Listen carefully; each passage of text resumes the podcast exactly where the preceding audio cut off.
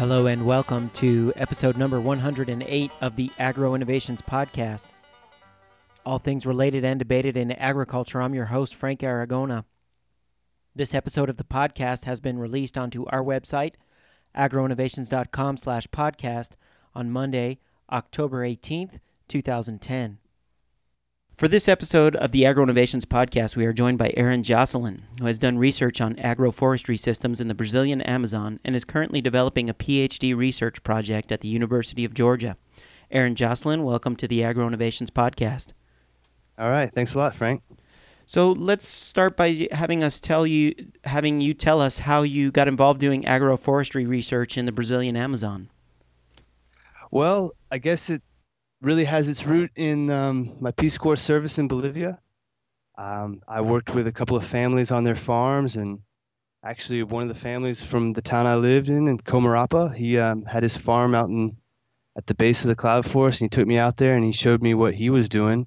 He just picked up stuff from different magazines, and I guess some of the knowledge he had already, and he was putting that to practice, and I just really fell in love with that concept of doing it yourself, you know, being able to have a positive interaction with the land that's around you. And then I did some traveling around, and one day this project opened up the possibility of doing work in Brazil. And so I took advantage of that, and it turned out to be great. Okay, so tell us about your research design. I know you did some master's research down there. Can you tell us a little bit about the design of that research? Okay, correct. The research that I did was sort of a sub-project within a larger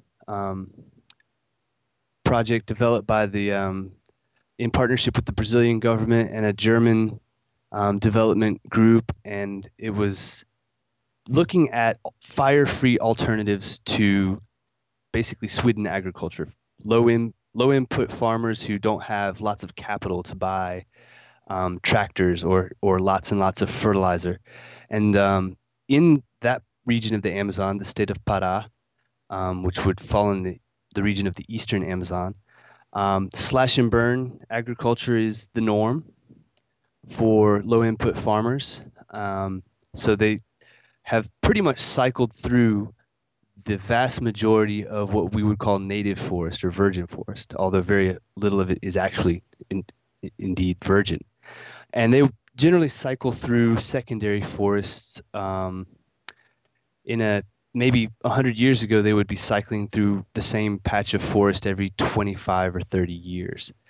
But as population density has grown, the rotation time has been reduced to usually people have no more than 10 years between cropping cycles, and usually it's down to about 5.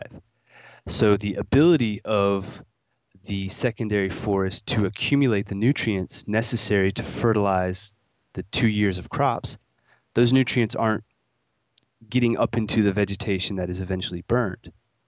And the burning process itself actually causes a large loss of nutrients, specifically carbon.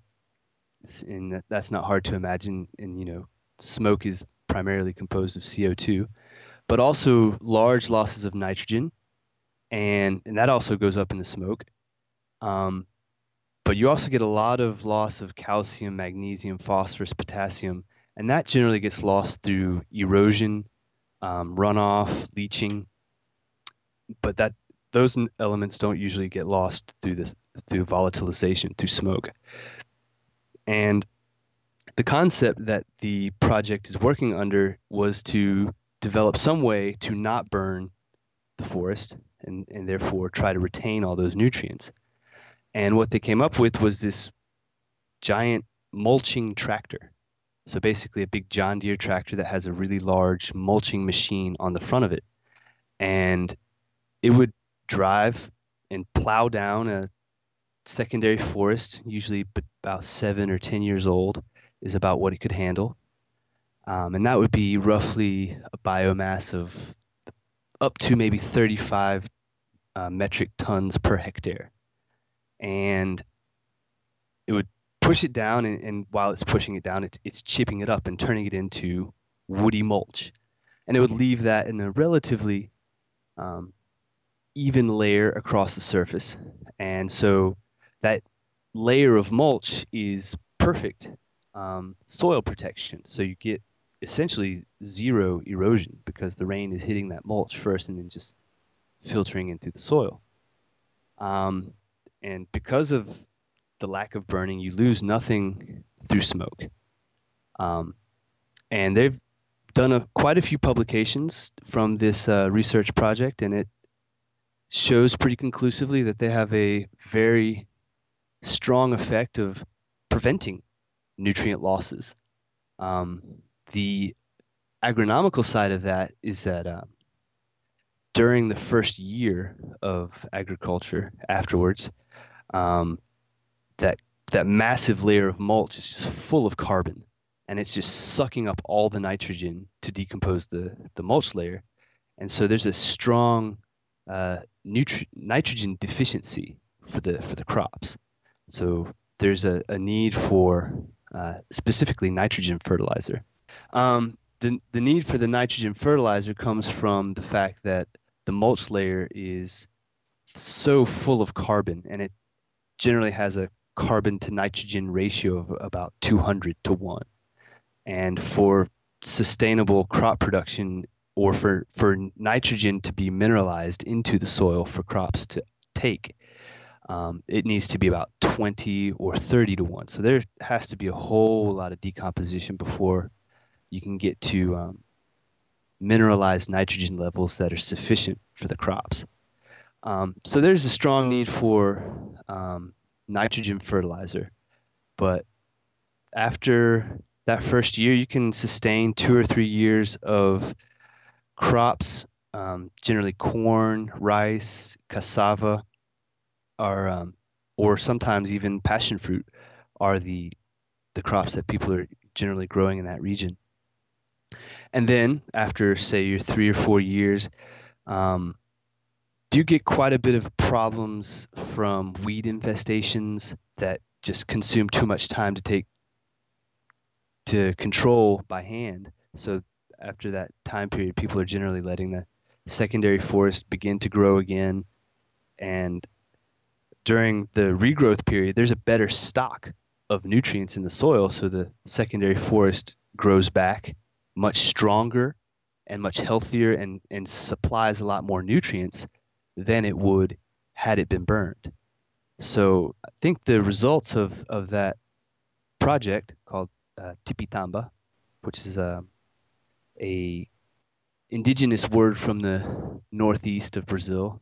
I'm not exactly sure what Tipitamba means, but the results of that project were pretty conclusive, and the Brazilian government has bought into that project and has supplied tractors to several different communities throughout the Amazon, from the states of Roraima to Amazonas to Pará to Mato Grosso, Acre, and Rondônia.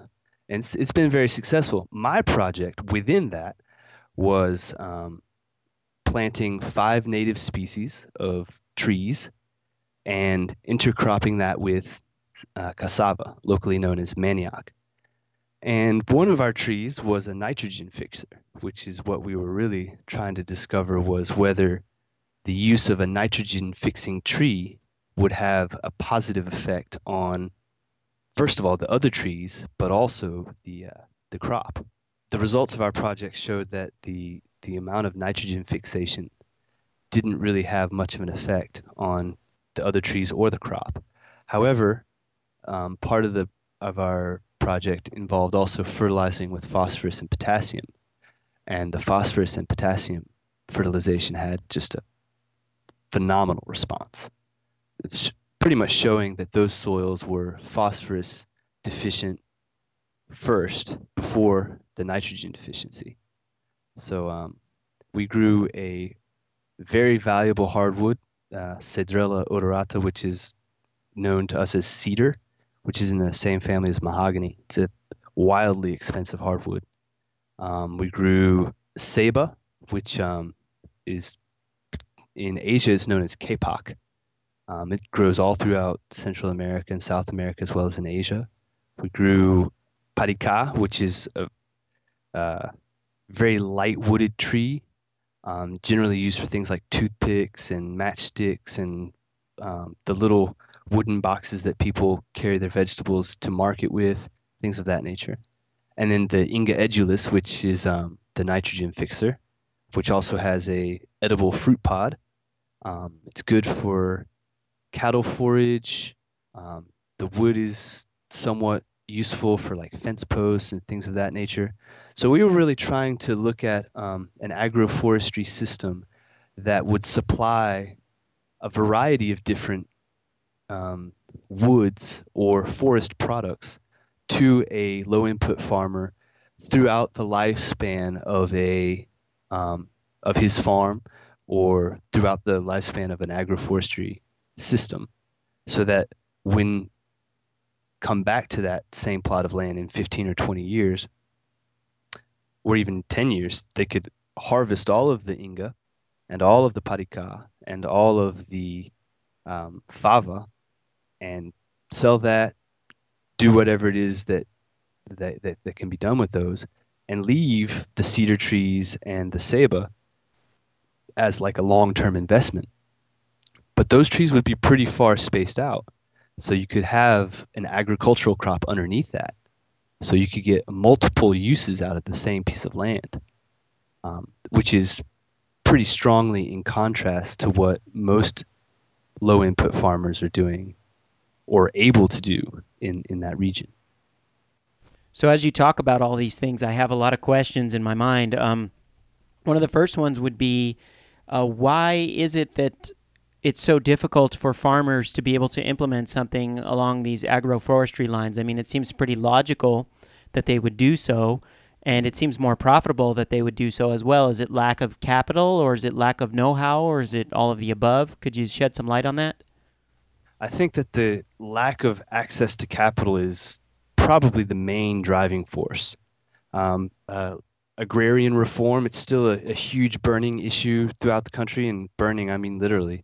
There's still violence in the countryside related to land reform issues, and the federal government and local governments and state governments and the banks that are integrated and work through those institutions don't see lending money to smallholding farmers as an investment risk that they want to take on. And some studies published recently showing that that is actually a faulty viewpoint, that smallholding farmers are more reliable in terms of paying back. Their loans are generally much smaller, so if they fail, the risk is much less. Whereas large-scale soybean and cattle ranch farmers can get loans for millions of dollars worth, and those are extremely risky because they're if they pay it back, the bank's doing just fine, but that's a huge potential loss. But I would say that the ability of smallholding farmers to get capital is extremely limited.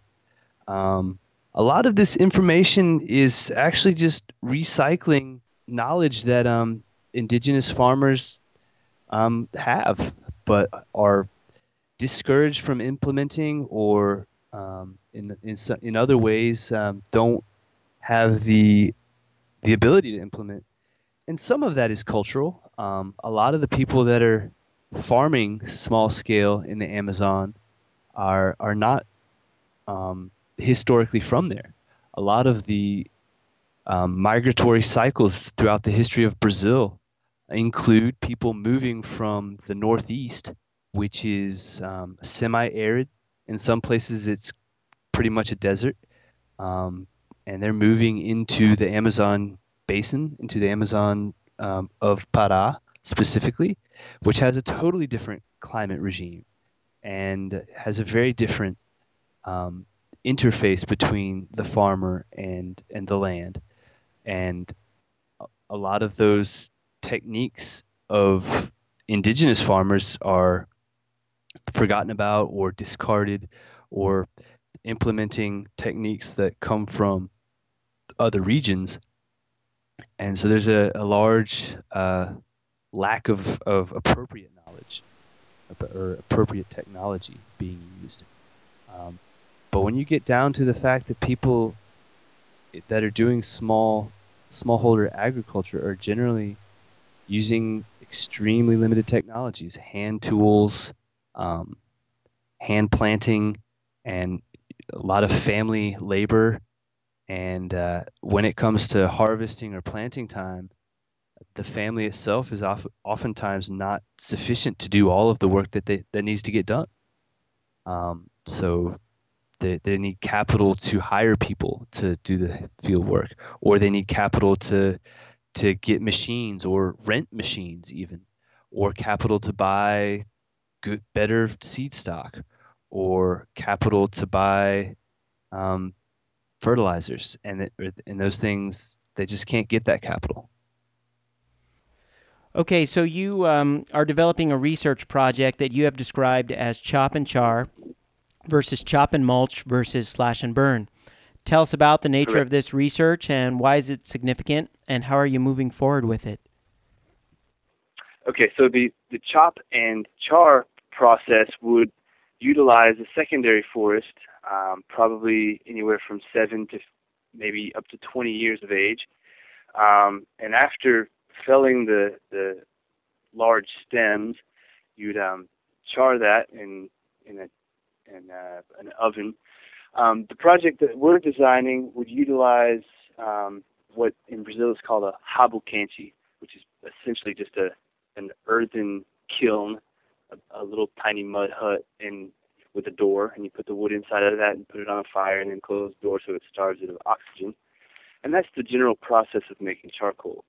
After the wood is charred, it would then be taken out, ground up into the finest bits possible, and then applied back over the soil. The purpose of this is to, first of all, store the carbon from the biomass of the forest on the soil again.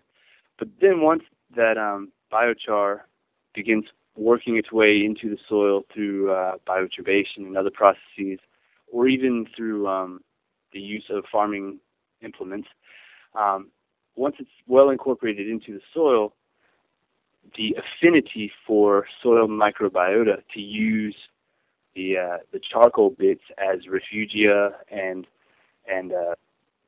sort of a symbiotic relationship between the soil microbes and their ability to promote the accumulation of soil carbon, which is a huge impact in terms of global warming gases, bringing carbon dioxide out of the atmosphere and then putting it back into the soil.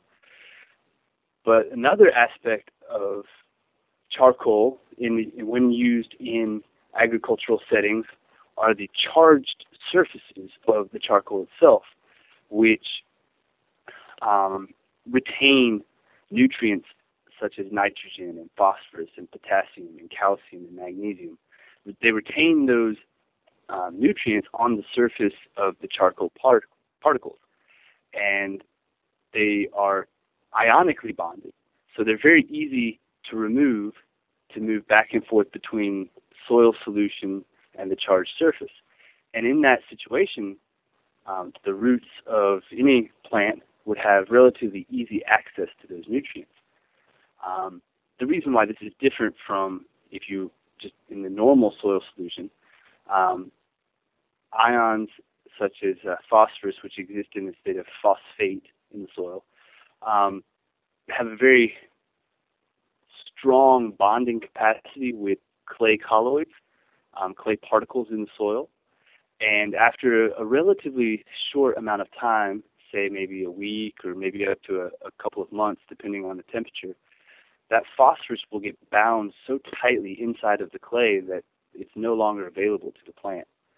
And that's a huge problem in tropical soils because the clay content is very high, very highly weathered soils, so the native nutrition is quite low, and phosphorus deficiency is often a huge problem in agricultural terms.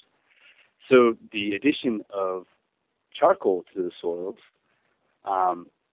stimulates a very different relationship between plant roots and active nutrients in the soil. We have seen in the Amazonian dark earths, or the Terra Preta soils, extremely high levels of all sorts of nutrients, specifically calcium and phosphorus, which are two nutrients that plants need in much higher quantities than or not much higher quantities, but are often much more limiting to plant growth in the tropics. So the advantage of the charcoal to the soil is twofold, or quite possibly even more than just twofold, but specifically augmenting soil carbon or soil organic material, but also increasing fertility levels of the soil by enhancing the exchange capacity of the soil in terms of nutrients like nitrogen and potassium and phosphorus, calcium, magnesium, and all of the other macronutrients and micronutrients as well. Well, the Terra Preta soils are something that has gotten a little bit of press here and there, but why don't you tell us a little bit about these soils, where they occur, and what their significance is, and what they can tell us about soil management and past societies as well. The Terra Preta soils are concentrated almost entirely in the Amazon basin. So from Brazil, and they've uncovered quite a few in Colombia and Venezuela, and even into Peru. Quite possibly they exist in Bolivia and Ecuador, and possibly even the Guianas. There is some evidence that there may be some soils with very similar properties in the African continent as well, in the tropical regions. I haven't seen any indication that there are historically comparable soils in the Asian continent, although they may be there. The ecological importance of them could be quite amazing, could be very influential in that the historical soils, the anthropological soils that we have discovered, we know are many magnitudes higher in terms of carbon retention and soil organic material in those soils than neighboring soils that have not been affected by these processes. So we know that these soils are capable of retaining very much higher levels of carbon, which in the context of global warming gases, it should be pretty apparent.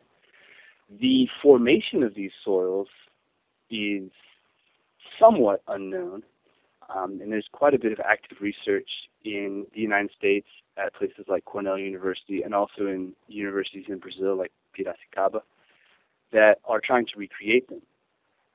What we know about them is that these soils contain very high levels of pyrolyzed carbon. So the thought process is that charcoal in one form or another was added to these soils. These soils also contain very high levels of calcium and bone fragments and shell fragments. So the thinking is that the people who created these soils were conscientiously adding things like turtle shells or fish bones or turtle bones or any sort of animals that they might have been consuming. They added the bones and eggs of these to the soils. But also they're finding a lot of pottery fragments, which was one of the keys to the people who discovered these soils, that these were in fact created by people. Because theoretically, it's possible that in just random distribution throughout a forest, you might have areas that had accumulated more charred wood from forest fires, or might have had more higher turtle populations or whatever. But the fact that all of these Terra Preta soils contain pottery fragments was the key indicator that they were in fact created by people. And so that researchers have a relatively good idea of what went into the soils to make them this way. but what is unknown is the length of time that it takes to create them and exactly how they were made. Was it purely intentional? Did the people who made these soils, was it their intent to make these soils, or was it something more along the lines of kind of a happy accident that they were accumulating these components in waste pits, and then the waste pits filled up, and then they just made another one somewhere else, and then over time, these soils were just created over larger scales.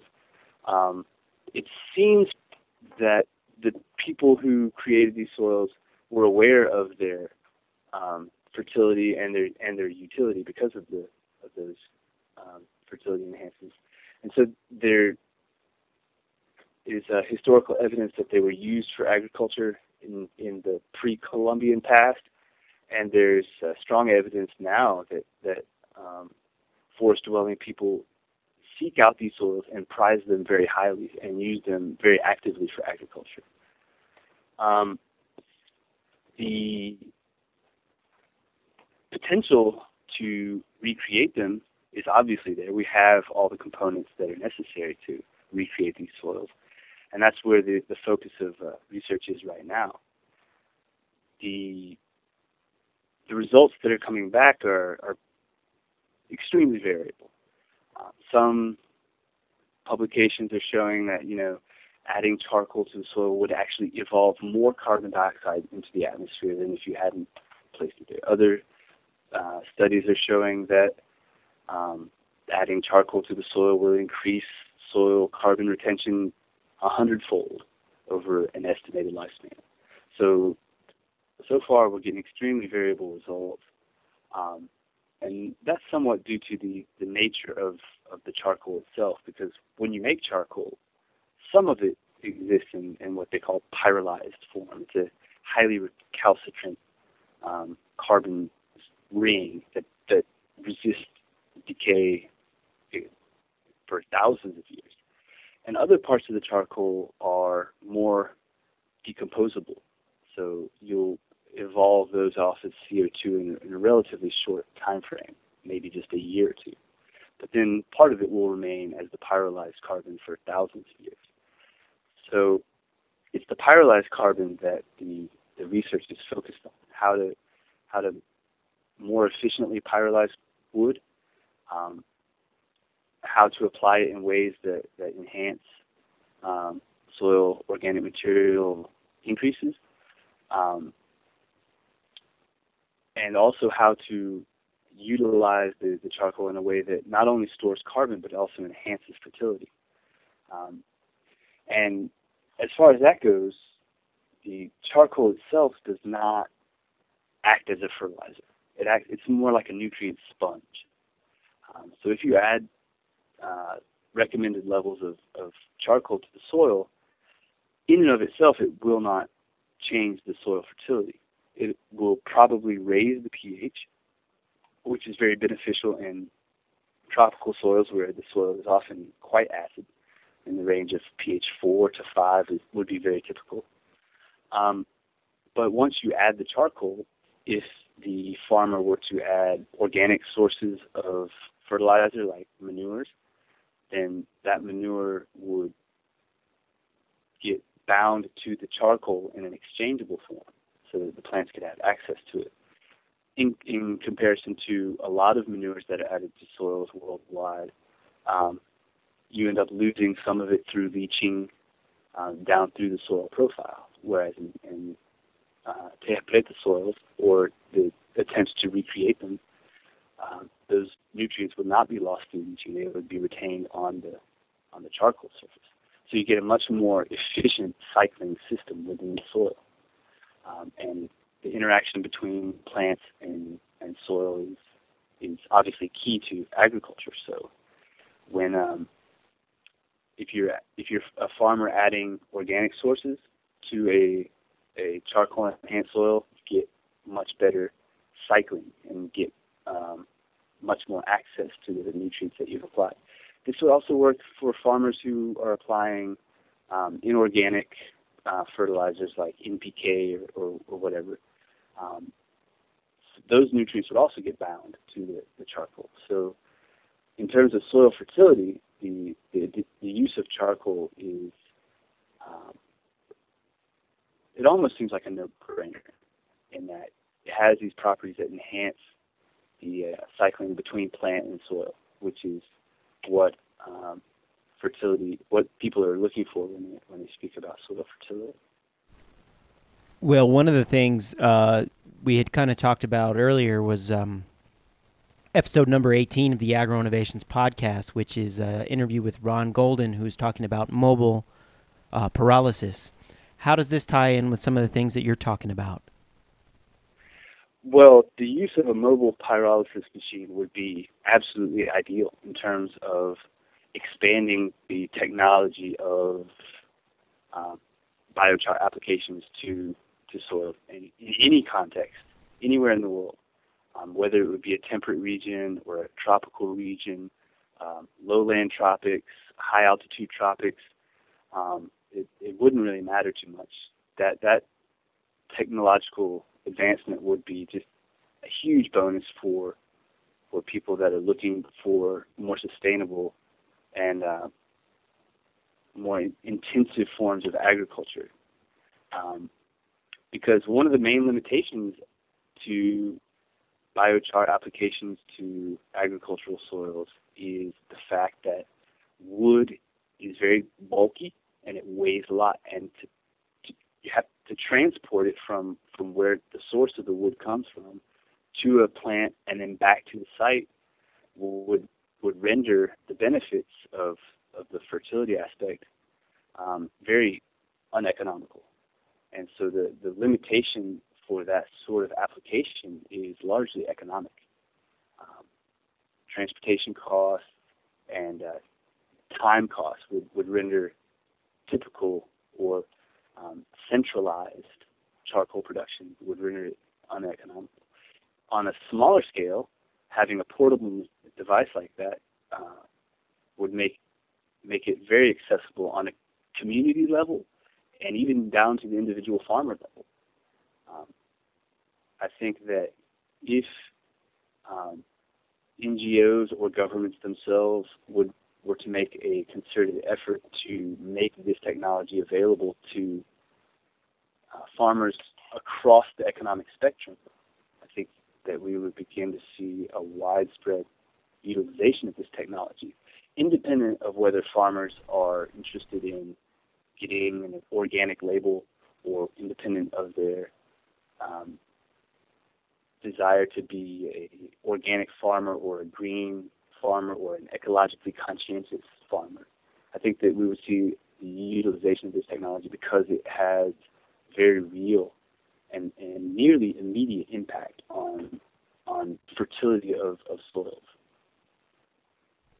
Well, Aaron Joslin, on that note, I'd like to thank you very much for the research that you're doing, and I'd also like to thank you for sharing your information with us here on this episode of the Agro Innovations Podcast. Thank you very much, Frank. It's been a pleasure talking with you. That concludes my interview with Aaron Joslin. I'd like to thank you so much for joining us for this episode of the Agro Innovations Podcast. And I'd like to remind listeners that this and all episodes of the podcast are released under a Creative Commons Attribution ShareAlike 3.0 license. To learn more about that, you can visit creativecommons.org. There is a link to that on the webpage for the Agro Innovations Podcast. There are also links for you to subscribe to the podcast via iTunes or via an RSS feed. And you can check me out. I am on Twitter. At Agro Innovations is the Twitter ID. And also on Facebook, there's a link to both the Twitter and the Facebook pages on the homepage, agroinnovations.com. If you do friend me on Facebook, just let me know that you are a podcast listener. This is the Agro Innovations Podcast. I'm your host, Frank Aragona. Until next time, saludos.